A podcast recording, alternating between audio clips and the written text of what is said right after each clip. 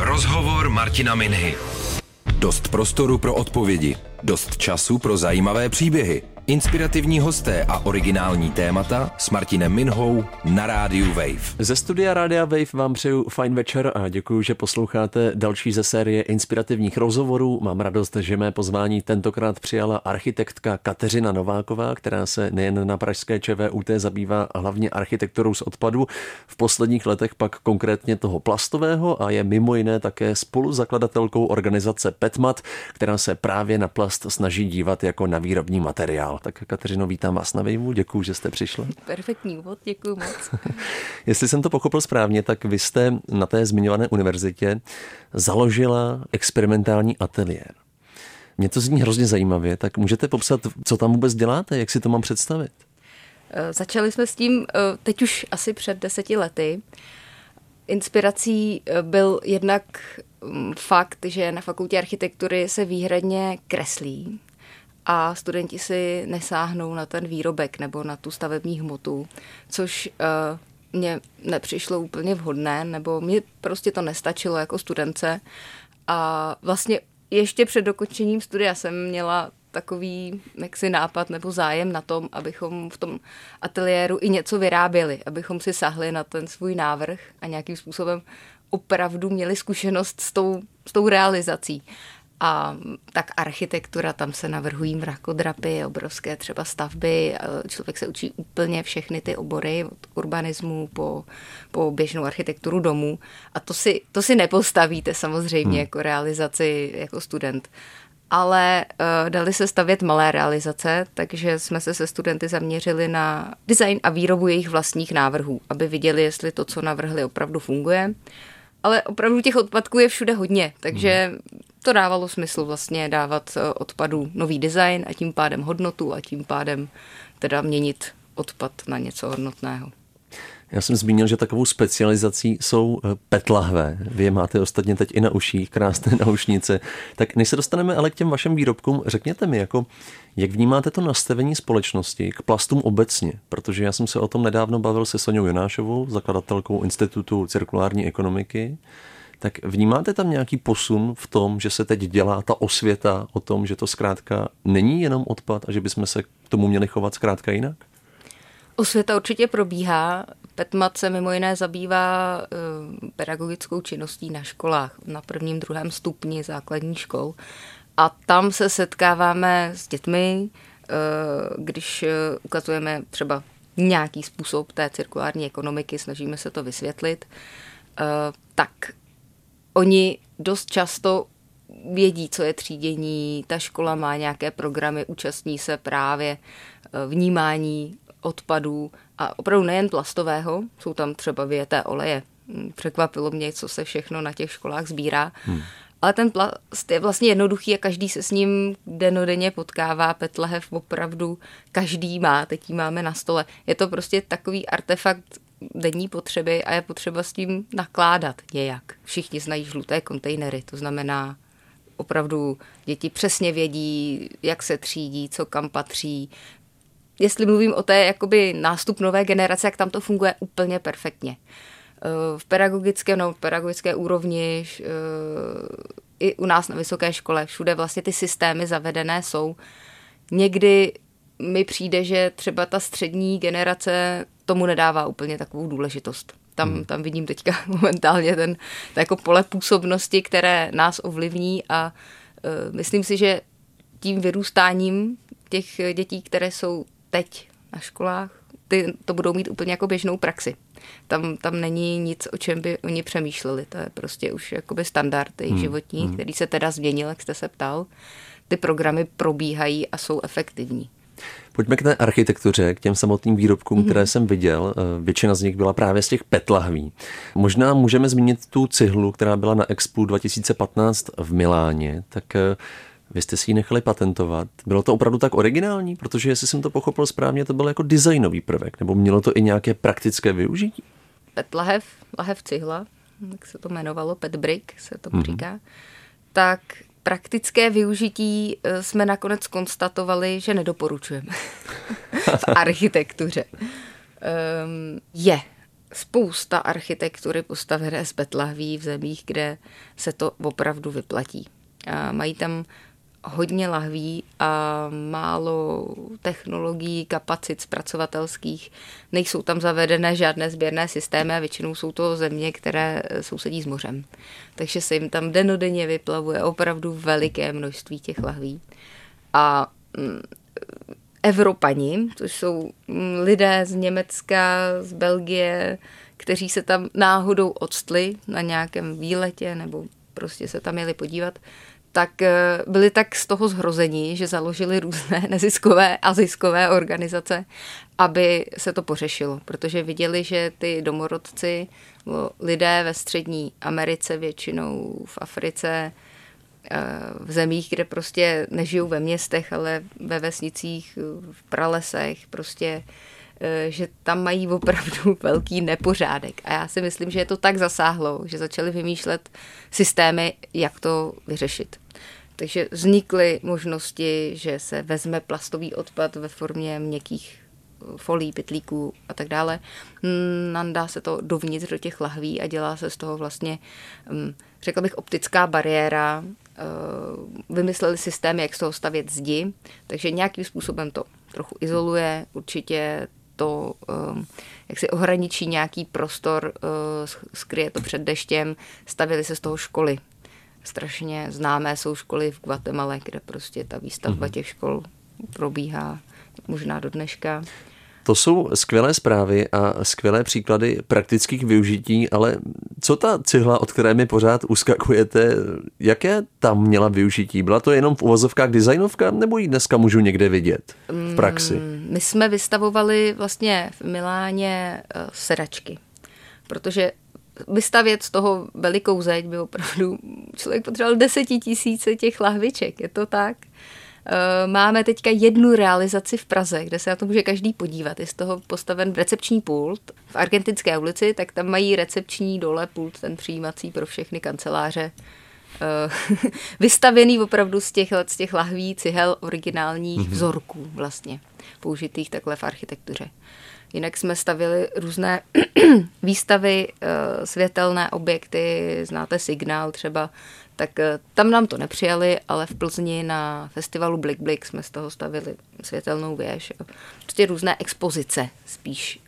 Existuje třeba divadelní představení, které využívá kostky svítící z petbrick v tom divadelním představení. Takže to hraje vlastně divadlo. Rozhovor Martina Minhy na rádiu Wave. Na rádiu Wave si dnes povídám s architektkou Kateřinou Novákovou. Zatím jsme řešili i cihlu z Petlahví, která byla v roce 2015 vystavena na Expu. Pojďme teď k těm složitějším objektům z plastu. Mně se moc líbil ten koloběh, který jste vytvořili se studenty základních a středních škol, kteří vám vlastně vyzbírali ty lahve, proto abyste je pak mohla použít se studenty vysoké školy na stavbu nějakých dalších objektů. Eh, vy jste postavili takový reálný přístřešek, jsem viděl. Já jsem to nazval jako TP, o kterém jste loni v létě na konferenci, kterou právě spolu pořádal i Český mhm. rozhlas, říkala, že by se takhle v budoucnu jako jednou dalo stavět. Tak je to reálný? Ty přístřešky. Jako My obecně... jsme byli dokonce osloveni um, nějakým organizátorem festivalu v Bruselu, že by chtěl postavit z Petlahví na festival nějaké právě přístřešky. Um, bez toho, bez té akce, Eh, se školami, eh, kde vlastně studenti pořídí ten materiál. To opravdu vždycky musí být velká akce, protože sám to člověk nenazbírá a ani s tím nemůže sám všechno zpracovat. Vždycky se to pohybuje ve velkých množstvích. Takže my jsme přijeli do Bruselu, tam jsme jim to přednesli, že by museli udělat tříměsíční akci, jestli chtějí na festival obří přístřešek, tak eh, to pro ně bylo už moc. Jo. Ale Uh, ono funguje. My jsme dokonce podali patent na tu konstrukci, kde se vlastně eh, pletivem ohnutým, a se, kde jsou zamontované ty lahve, mačká vzduch a on ten vzduch se stlačuje a vlastně vynáší tu konstrukci. Dá se to takhle používat. Opravdu je to jakoby, ta petlahev je nesmírně únosná. Jedna lahev unese víc než jednu tunu. Já si myslím, že my jsme změřili asi 1,7 tuny, takže prostě hmm tam přejede přes ní tyrák a ona stejně nepraskne, podle toho jaká, že? jsou různé druhy, ale, ale je to únosný materiál, to nás taky inspirovalo k tomu se zabývat tou konstrukcí, uh-huh. něco z toho postavit, když je to tak silná vlastně věc, která vydrží ty tuny. A teď se bavíme, pardon, ale o lahvích, které nemáme my tady na stole. Předpokládám, ne, ne, že to ne, jsou teď speciální se bavíme lahve. o lahvích, které my máme na Opravdu? stole. Opravdu. Pořád ty stejné. Ty, tyhle ty kulaté lahve, které používají v té Africe, všude po světě, které vypadají, jak vypadají, protože uh, ten systém výroby, tam ta technologie, tomu takhle nahrává. Ono se to rychle vyfukuje na linkách a proto je to kulaté, protože ten tlak působí do všech stran a vlastně určitě jste viděli někdy preformu, taková prostě mm, zkumavka a ta se rychle rozfoukne. Ta se strašně rychle rozfoukne, se nahřeje a rozfoukne. A zařídit, aby se to rozfouklo prostě jinak a bylo to všechno prostě stabilní, aby ta lahev splňovala všechny podmínky, které musí petlahev splňovat, byla prostě nez, nezřítila se, měla pevnost, všude tu stěnu, přibližně stejně tlustou, tak tak to prostě získá tenhle tvar úplně přirozeně, je to nejrychlejší a nejsnadnější metoda, navíc prostě ta lahev stojí. My jsme se s tímhle v tom designu to, toho petbriku opravdu neřeknu natrápili, ale zjistili jsme, proč ta lahev takhle vypadá. Protože když člověk chce vyrobit jiný tvar, touhle metodou toho vyfukování tam vznikne 30 tisíc lahví za hodinu. Takže ta metoda prostě nemá smysl jí měnit. Ta je strašně rychlá, efektivní, mm-hmm. všechny firmy na to fungují.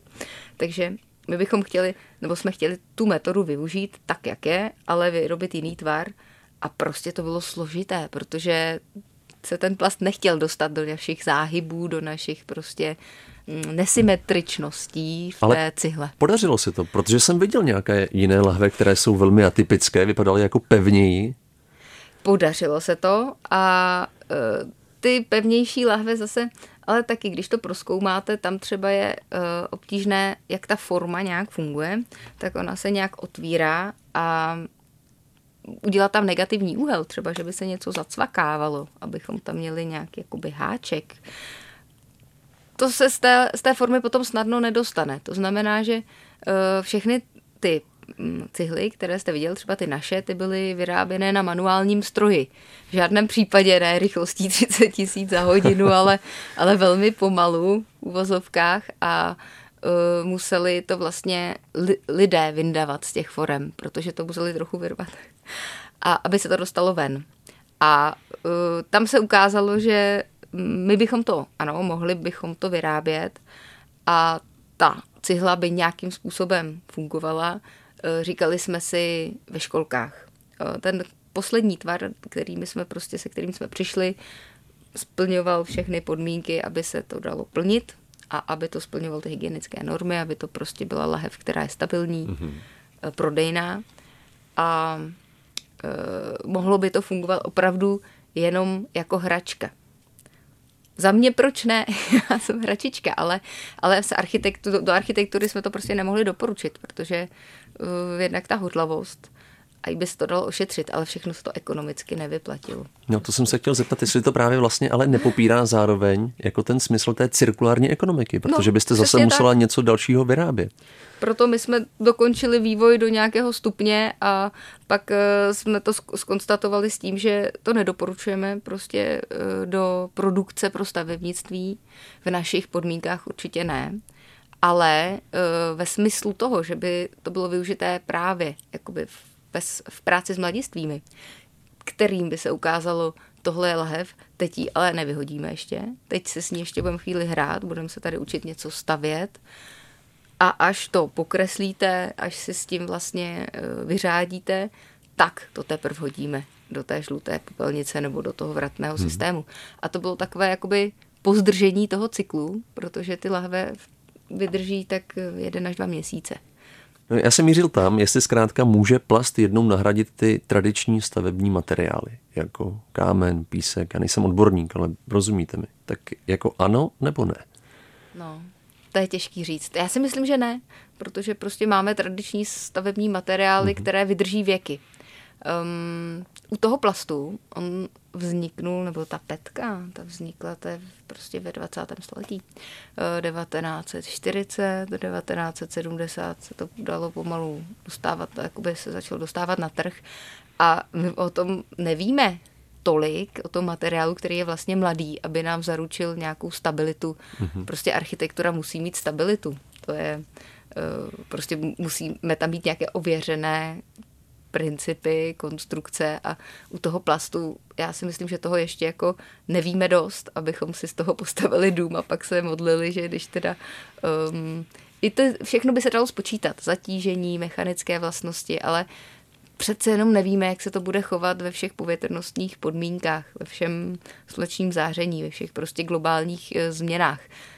To si myslím, že opravdu na delší zkoumání. Takže vy osobně, když s tím pracujete denně, tak díváte se na to spíš jako na materiál, který je spíš pro ty designové prvky, než pro ty, řekněme, využitelné v praxi, pro denní běžný život nás všech. Ne, ne, to je využitelné v praxi, ale v malých věcech řekla bych, protože to tady vidíte všude kolem sebe. Máte obrazovky z recyklovaného plastu, všechno, co je černé, tak eh, se dá předpokládat, že vlastně původ může být jakýkoliv, protože se to obarví na černo a, a pak nepoznáte originální hmm. jaksi plast a tam se třeba um, ty jiné typy plastů recyklují právě do uh, těch různých vybavení, elektroniky.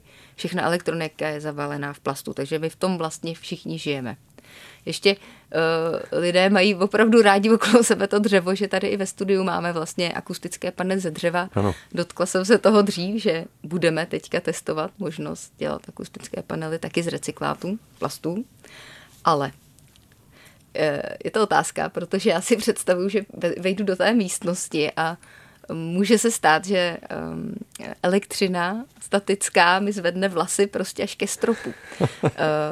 Plast je hodně staticky prostě jakoby drážditelný, takže stačí, když máte třeba někde flísku, to je vlastně recyklát petek, a taky zamnete, tak to začne jiskřit a vlastně taky vám to jako zvedne chlupy. To znám moc dobře. Takže pokud byste z toho měl vybavený tady studio, tak no, Bůh ví, ale je potřeba to vyzkoušet. Já jsem pro a třeba existují nějaké jednoduché postřiky, které to prostě zamezí tomu. To, to zatím nevím. Rozhovor Martina Minhy na rádiu Wave.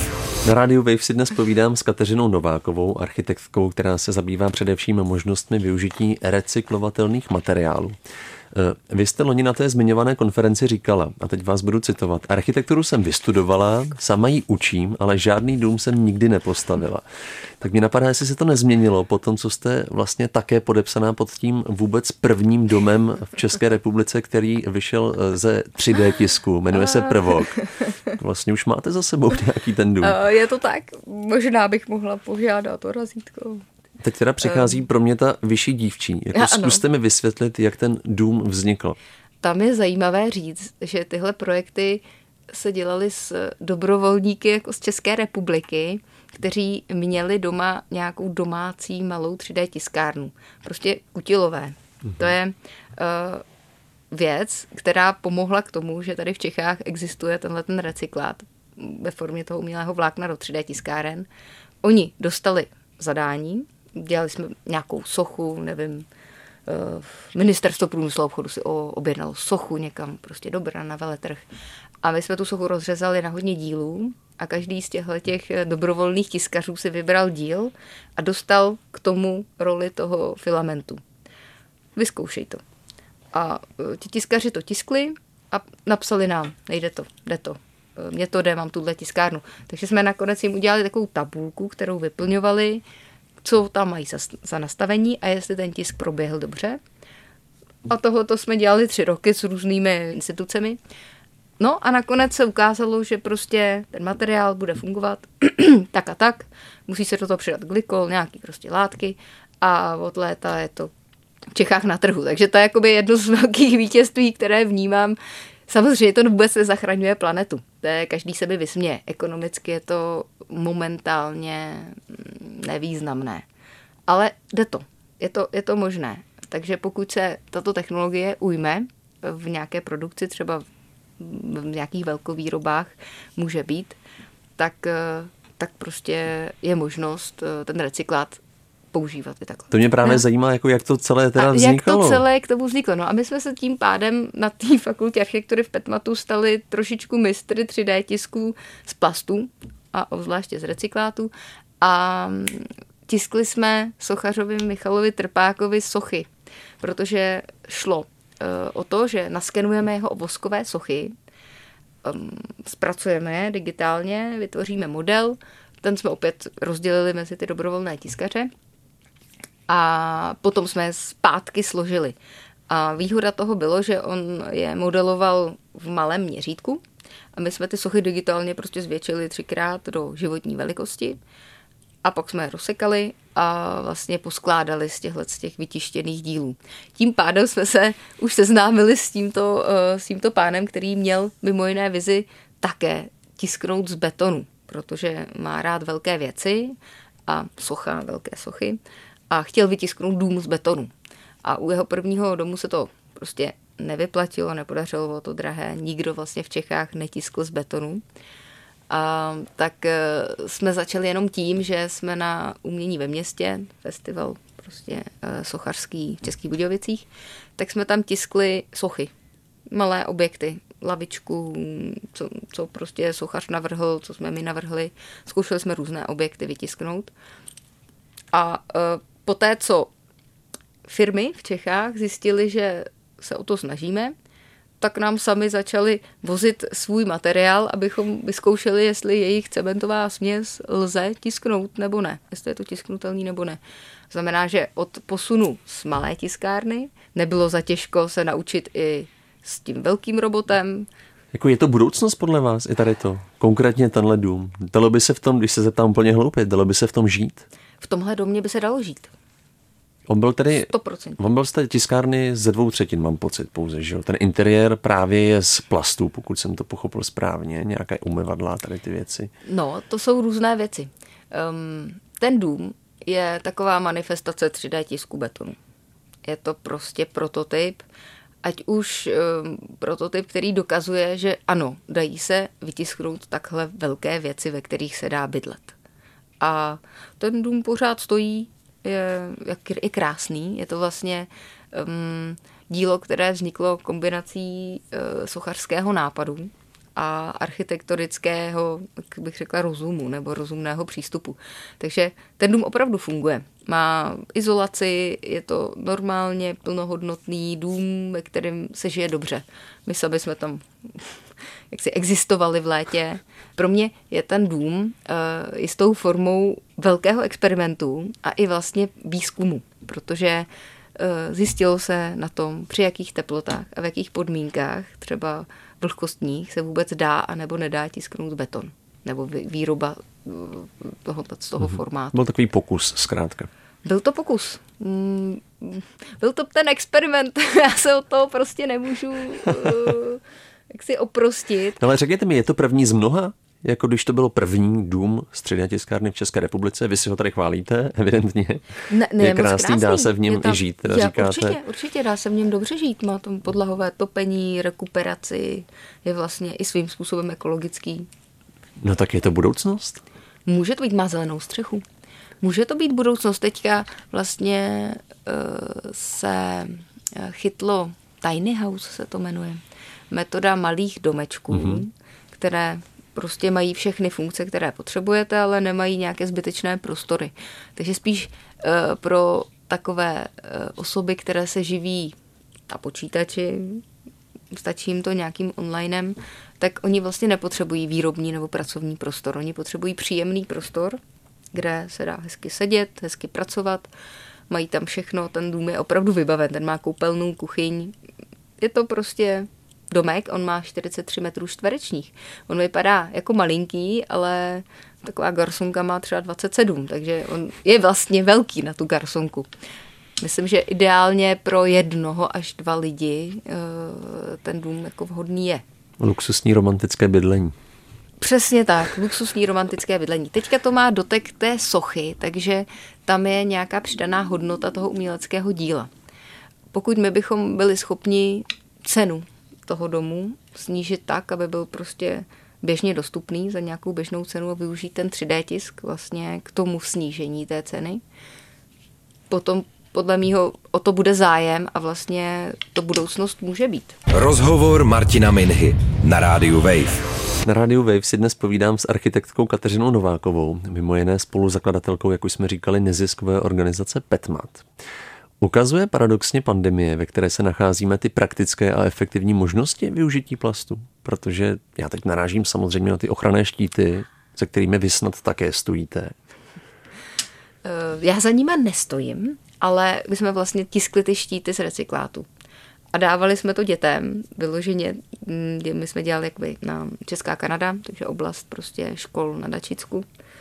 A tam jsme to těm dětem dávali do ruky a říkali jsme si, no to je ta flaška, kterou si teďka vypil, tak tady z toho máš ochranný štít a je to opravdu užitečný. Hmm. Že tam, tam se to dalo tak nějak vyloženě přímo ukázat. Když by člověk chtěl vysvětlit cirkularitu nějakou, tak mu dal ten štít a bylo to vyloženě, mělo to i stejnou barvu mnohdy, takže opravdu to bylo takové jakoby přímé.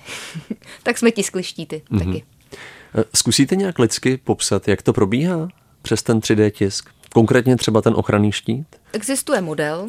Ten model je v nějakém 3D programu upravovatelný a ten model se uh, uspůsobí na ten daný typ tiskárny, protože je to malá věc, tak se vejde do těch eh, malých 3D tiskáren, které mají rozměry 20x20 cm. Mm-hmm.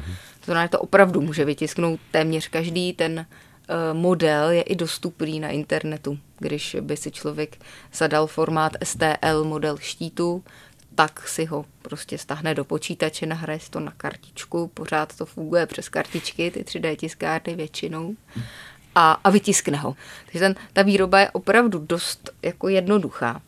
Nedá se tam skoro nic zkazit. Jenom si musíte koupit eh, nějaké to plexi uh, sklo, které vlastně, buď si to vystříhnete, to plexi se dá stříhat nůžkama, je to prostě zpracovatelný materiál, takže si každý si může vyrobit doma štít, kdo má tiskárnu.